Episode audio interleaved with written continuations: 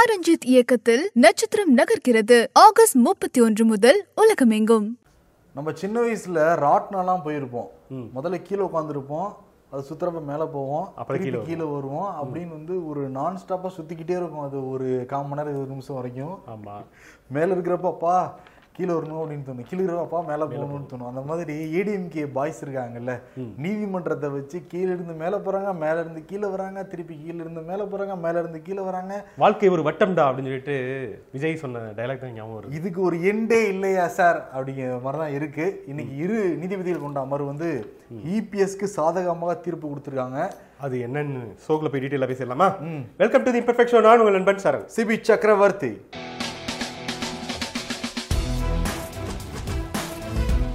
OPS CBS இவங்க வந்து நீதிமன்றத்தை வச்சுட்டு போடுற சண்டை ஒரு அரசியல் வரலாற்றுல மிக முக்கிய மைல்கல்லாக இருக்கும். வருங்கால சந்ததியினர் பார்த்து என்னப்பா இப்படி அடிச்சுக்கிட்டாங்க? எதிர்க்கட்சி வேலைகளை தவிர நீதிமன்றத்துலாம் முழு நேரம் உட்காந்துருக்காங்க அப்படிங்கிற மாதிரி இருக்கு. கடந்த ஒன்றரை வருஷமாவே அவங்க எதிர்க்கட்சி செயல்பட ஒன்றும் இல்லவே இல்லையே. கோர்ட்டு தான் பரபரப்பாகவே ரெண்டு பேரையும் வச்சிருக்கு. மாற்றி மாற்றி ரெண்டு பேருக்கு சாதகமாக இருக்கு அப்படின்னு சொல்லிட்டு ஸ்வீட் எடுத்து இந்த ஸ்வீட்டை எடுத்து சாப்பிடலாமா? ஸ்டாக் வைக்கலாமா அப்படின்லாம் ஓபிஎஸ் வந்து இப்போ வந்து கவலைப்படுறாராம். ரெண்டு பேருமே ஸ்டாக் வச்சிருக்காங்கன்னு நினைக்கிறேன். அதுக்கப்புறம் வருவோம். ஏன்னா ஜூன் இருபத்தி மூணாம் தேதி பொதுக்குழு கூடிச்சு ஆனா எந்த முடிவும் எடுக்கப்படவே இல்லை. எல்லா அந்த தீர்மானம் ரத்து செய்யறோம் அப்படின்னு சொல்லிட்டு சிஎஸ்என் வந்து கூமுனாரு அப்பவே சொன்னோம் ஏதோ விலங்க இருக்க பாத்துக்கோங்க அப்படின்னு. ஓகே அதுக்குள்ள வந்து இபிஎஸ் திருப்பி அந்த கோர்ட்டுக்கு போனாரு. திருப்பி ஜூலை பதினொன்றாம் தேதி வந்து பொதுக்குழு கூட்டி இடைக்கால பொதுச் செயலாளராக எடப்பாடி பழனிசாமி தேர்வு செய்யப்பட்டார். அதை எதிர்த்து ஓபிஎஸ் வந்து உயர்நீதிமன்றத்துக்கு போயிருந்தாரு. தனி நீதிபதி ஜெயச்சந்திரன் அவர்கள் வந்து விசாரிச்சாரு. அவர் என்ன சொல்லியிருந்தாரு? அதிமுக பொதுக்குழு கூட்டம் செல்லாது அப்படிங்கறத வந்து சொன்னார் ஜெயச்சந்திரன்.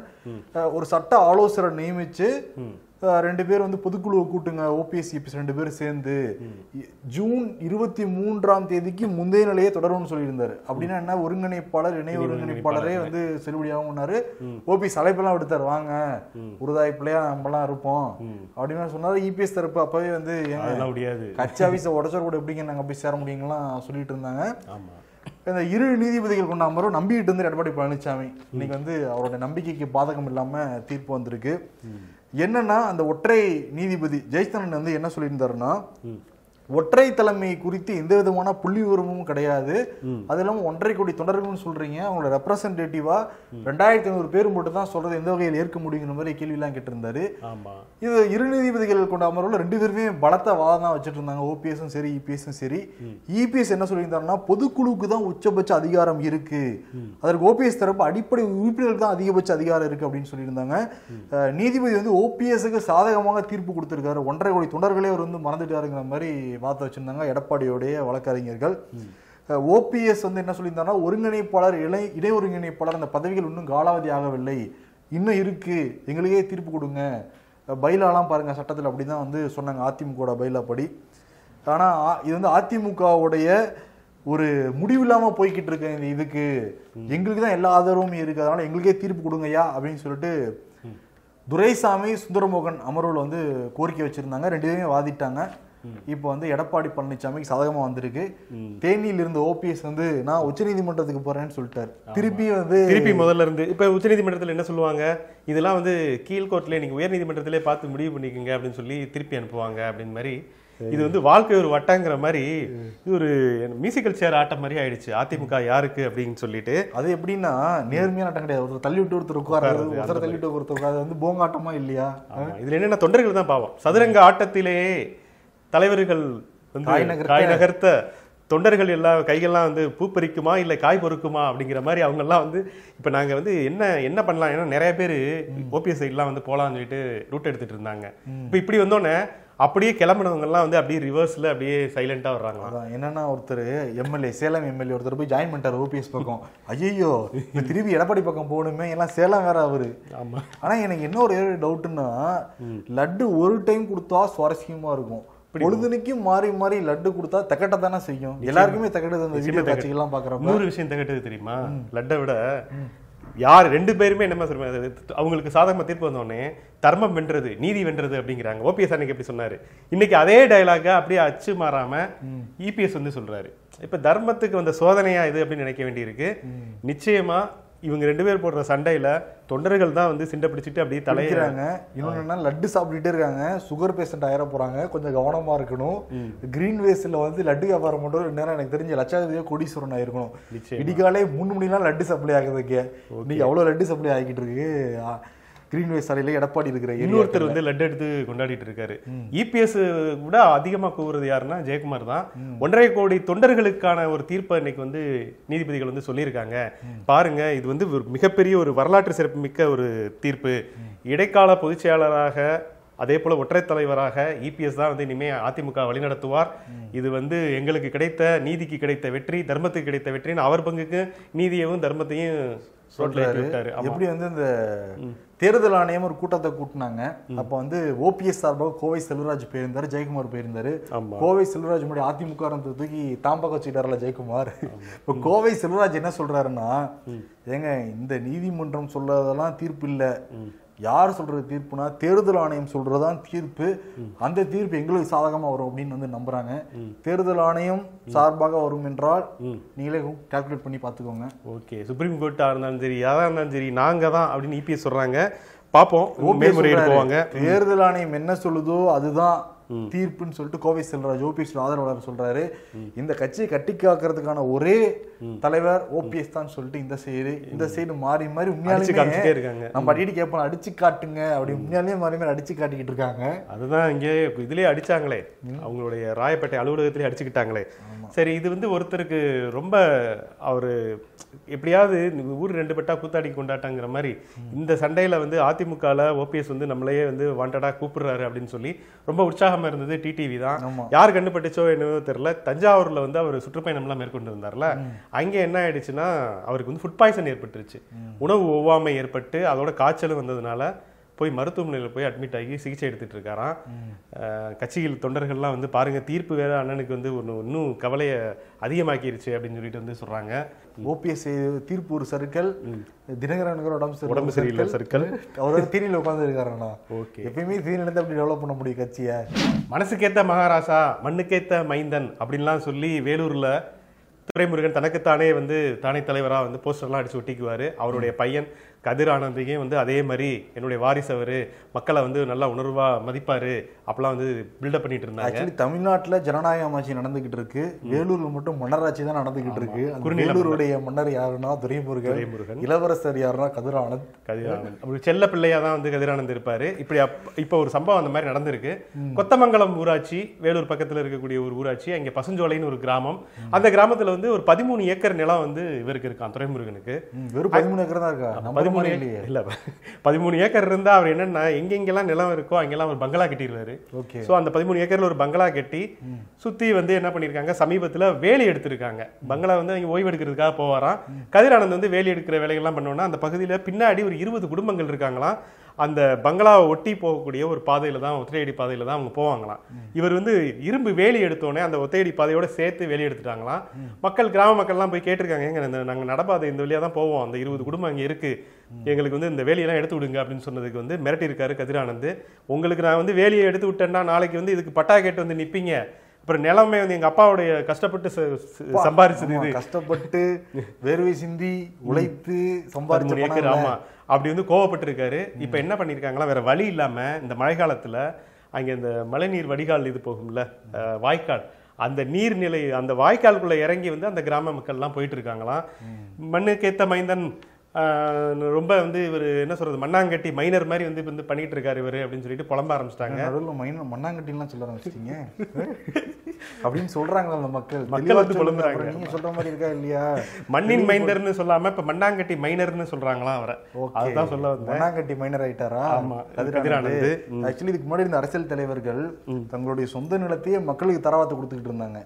இவங்க என்னன்னா பதிமூணு ஏக்கர் வாங்கி வச்சுட்டு அந்த இருபது குடும்பம் எப்போ எப்படி போவாங்க அவங்க? ஓகே திமுக மேலேயே தானே நடந்துக்கிட்டு இருக்கு? அது கேட்டா என்ன சொல்லுவாருன்னா நான் தூக்கி வளர்த்த பிள்ளைய தான் இவரு ஸ்டாலின் அப்படின்னு சொல்லி பேசுவாரு. ஸ்டாலின் வேற என்னதான் சொல்ல முடியும்? இந்த மாதிரி வந்து சொல்றாரு அப்படின்னு சொல்லிட்டு முதல்வர் நான் என்னதான் இருந்தாலும் ஒரு முதல்வருங்க ஆனா வந்து சின்ன பையன் மாதிரியே டீல் பண்றாரு துரைமுருகன் நினைச்சுக்குவாரு மனசுக்குள்ள. ஆமா ஆமா உண்மைதான். சரி இந்த சைடு வாங்க. பிடிஆருக்கும் அண்ணாமலைக்கும் நடக்கிற அந்த சண்டை இருக்குல்ல யாருமே ரசிக்கவே இல்லை. நேற்று வந்து திமுகல இருந்தே கூப்பிட்டு வந்து எதுக்கு நீங்க ஆடு மாதிரிலாம் வந்து எமோஜி எல்லாம் போட்டீங்கிற கேள்வி கேட்டாங்களாம். நீங்க பாயிண்ட் எடுத்து கொடுக்குறதுனால அப்படி பேசுறாரு அப்படிங்கிற மாதிரி ஒரு பாயிண்ட் வச்சிருக்காங்களாம் திமுக தலைமை கழகமும் பிடிஆர் கிட்ட. ஆனா அண்ணாமலை பேசுனது ரொம்ப தரம் தாழ்ந்த ஒரு விஷயம் தான் சொல்றாங்க. செருப்பு. அந்த மாதிரி ஒரு வாக்கியங்களே நம்ம சோலை கூட சொல்ல முடியாதுன்னு நினைக்கிறேன். அவ்வளவு தூரம் வந்து கீழே இறங்கி போயிடுச்சா தமிழக அரசியல் தான் இருக்கு விமர்சனங்கள் வைக்கலாம் பட் இந்த அளவுக்கு கீழே விமர்சனம் போயிடுச்சுன்னா அதுக்கு தான் பதில் இல்ல, இல்ல. என்னை வந்து அடுத்த என்னை ஒரு கணத்துல அரைஞ்சாங்கன்னா நான் ரெண்டு கணத்துல அறைவேன் அப்படின்னு வந்து அதுக்கு அந்த இதுக்கு அந்த ஸ்டேட்மெண்ட்டுக்கு வேற வலு சேர்க்கிற மாதிரி ஒரு அறிக்கை வேற நேற்று வேற விட்டுருக்காரு. ஸோ இது எப்படியா இருந்தாலுமே அவர் வந்து ஒரு கட்சியோடைய மாநில தலைவர். அதை மறந்துடுறாரு. வசதியா மறந்துட்டு இன்னொன்னு மினிஸ்டர் அப்படி என்னதான் இருந்தாலும் ஒரு மினிஸ்டர் இல்லை. அவர் குறை சொல்றதுன்னா அதுக்கான ஒரு முறையோட சொல்லணும். இப்படி சொன்னா வந்து இல்ல ஓகே தான். தேசிய கட்சியில இருக்கிற அதுவும் ஆளும் கட்சியில இருக்கிற ஒரு மாநில தலைவர் அண்ணாமலை. மக்களால் தேர்ந்தெடுக்கப்பட பிரதிநிதி கிடையவே கிடையாது அண்ணாமலை. அவர் தேர்தல் தூத்து போனது எல்லாருக்குமே தெரியும். ஆனா பிடிஆர் வந்து ரெண்டு முறை எம்எல்ஏவா இருந்தவர். மாண்புமிகு நிதியமைச்சரா இருக்கவர். அவர் மக்களால் தேர்ந்தெடுக்கப்பட்ட ஒரு முக்கியமான ஒரு பிரதிநிதி. அது ஒரு முக்கியமான ஒரு அமைச்சர்.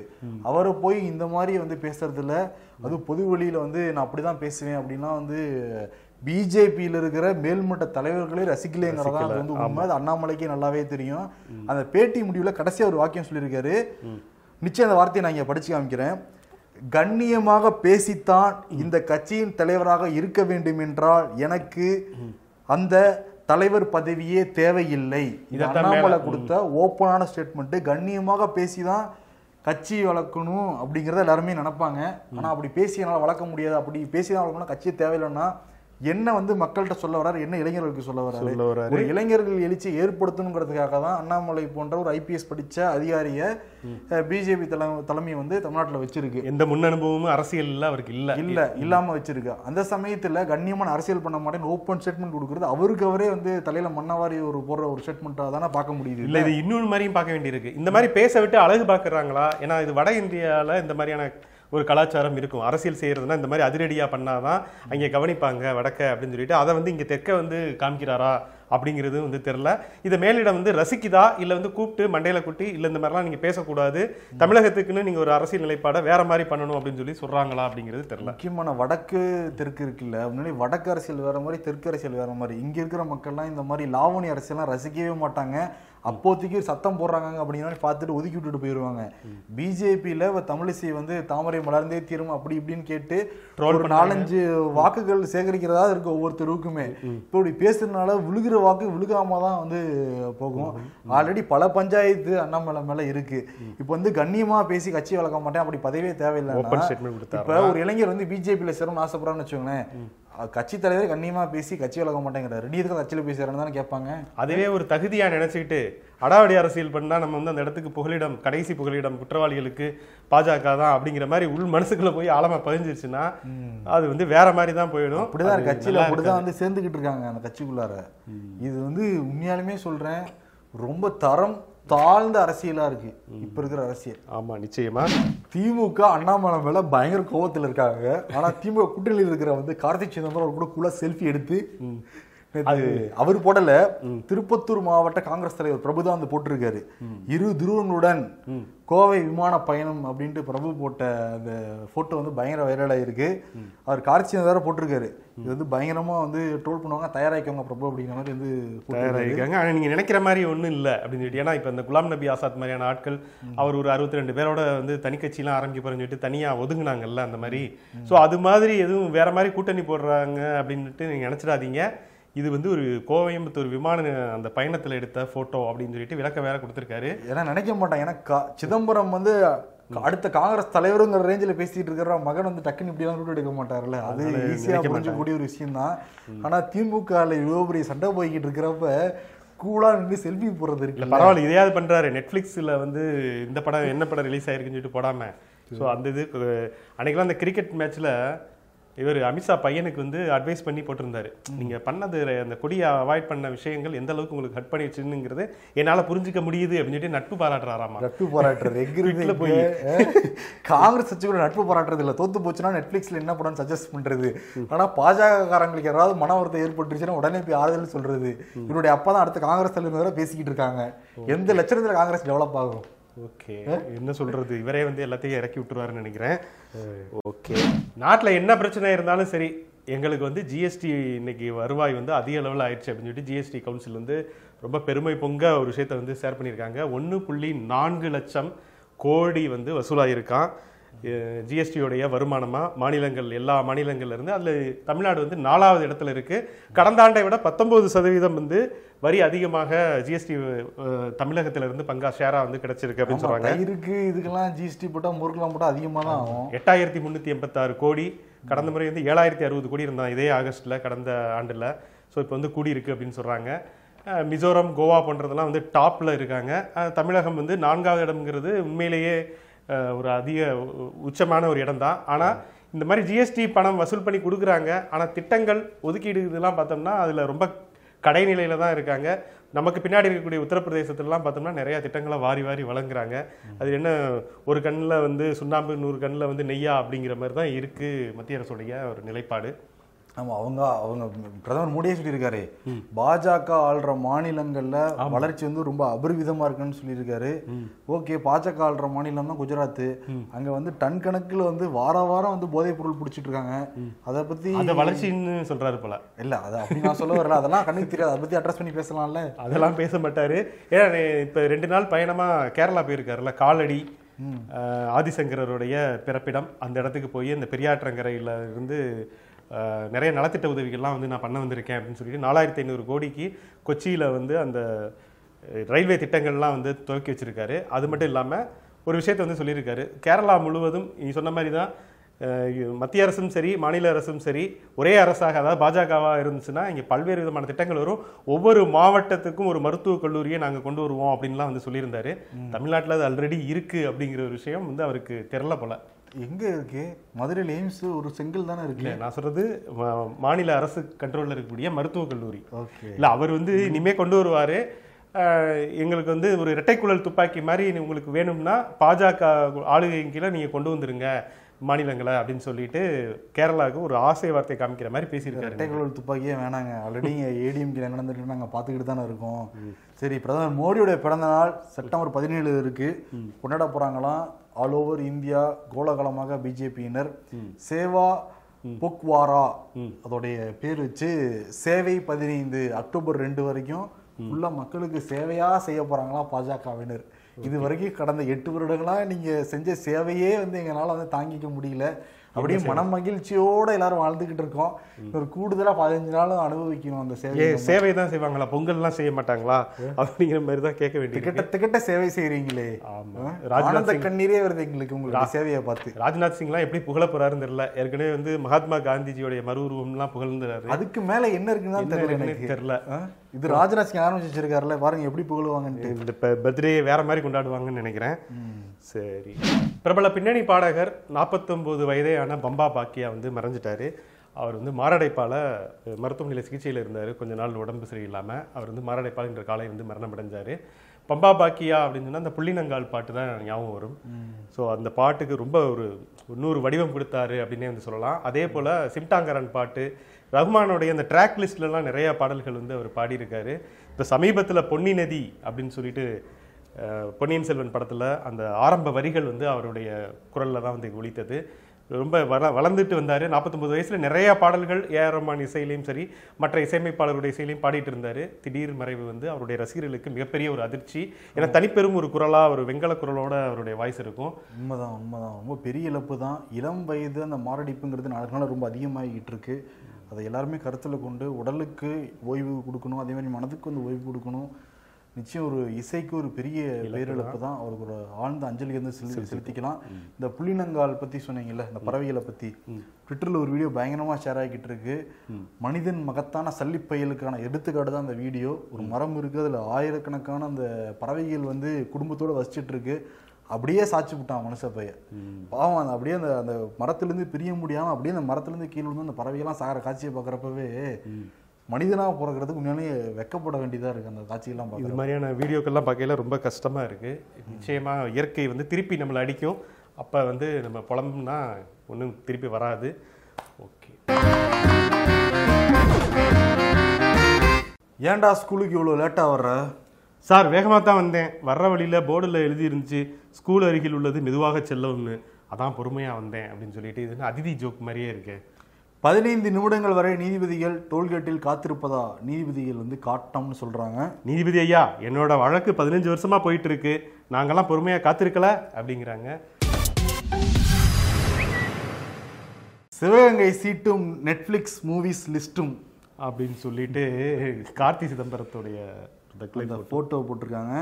எது நடந்தாலும் சந்தோஷப்பட்டு ஸ்வீட் சாப்பிட்டு கொண்டாடுற அதிமுக காரங்களுக்கு இருக்கிற அந்த மாதிரி ஒரு தன்னம்பிக்கையை கொடு இறைவா அப்படின்னு நம்ம வேண்டிக்க வேண்டியிருக்கு. ஆமா. எது நடந்தாலும் ஸ்வீட் கொண்டாடும் போல தான் அதிமுக இருக்கு. ஆமா. ஓகே ஆனா திகட்டுது. அந்த ஸ்வீட்லாம் வந்து ரசிக்கிற மாதிரி இல்ல. போதும் போதும். போதும். இது இது என்ன ஒரு நாடகம்னா ஒரு ஒரு சின்ன ஒரு ட்விஸ்ட் வந்துட்டு ஒரு எண்டு வரணும். இது என்ன அப்படி தொடர்கதை மாதிரி போயிட்டே இருக்கு அதிமுகவுடைய இந்த சண்டை. அப்ப அப்படின்னு சொல்லிட்டு நம்ம கேட்க வேண்டியிருக்கு. அதுக்கே தான் அவார்டு நீதிபதி வேற. யாருக்கு இன்னைக்கு மண்ணின் மைந்தன் மண்ணாங்கட்டி மைனருக்கு வந்து கொடுக்கலாம். ஆனா இன்னைக்கு முக்கியமான தீர்ப்பு இவங்களுக்கு வந்து இவங்களுக்கு தான் ஸோ வந்து எப்படின்னா இந்த மாத்தி மாத்தி இந்த தீர்ப்பு வரையிலலாம் ஸ்பெஷல் நீதிபதியா இருந்தாலும் சரி இல்ல தனி நீதிபதி இருந்தாலும் சரி ஆளாளுக்கு இப்படி எனக்கு இவருக்கு ஓபிஎஸ்க்கு வரையில மலை நல்லா இருக்கியா மலை? இவர் அவரை பார்த்து கேட்கிறாரு இப்ப இபிஎஸ் வந்து ஓபிஎஸ் பார்த்து கேட்கிறாரு மலை நல்லா இருக்கியா மலை? அப்படிலாம் கேட்க மாட்டேங்கிறாங்களே. இல்ல சண்டை மனசுக்குள்ள சண்டை போடுறாங்க. ஸோ அவங்களுடைய மைண்ட் வாய்ஸ் அது. ஸோ அதனால வந்து மலை நல்லா இருக்கியா மலை? Award goes to OPS and EPS okay நாளை சந்திப்போம். நன்றி வணக்கம். மறக்காம அந்த ஸ்பாட்டிஃபைல அந்த பாட்காஸ்ட்ல எங்க நிகழ்ச்சியை கேளுங்க. உங்களுடைய ஆதரவை தாங்க. நன்றி நன்றி நன்றி நன்றி. பாரஞ்சித் இயக்கத்தில் காளிதாஸ் ஜெயராம் துஷாரா நடிப்பில் நட்சத்திரம் நகர்கிறது. ஆகஸ்ட் முப்பத்தி ஒன்று முதல் உலகமெங்கும்.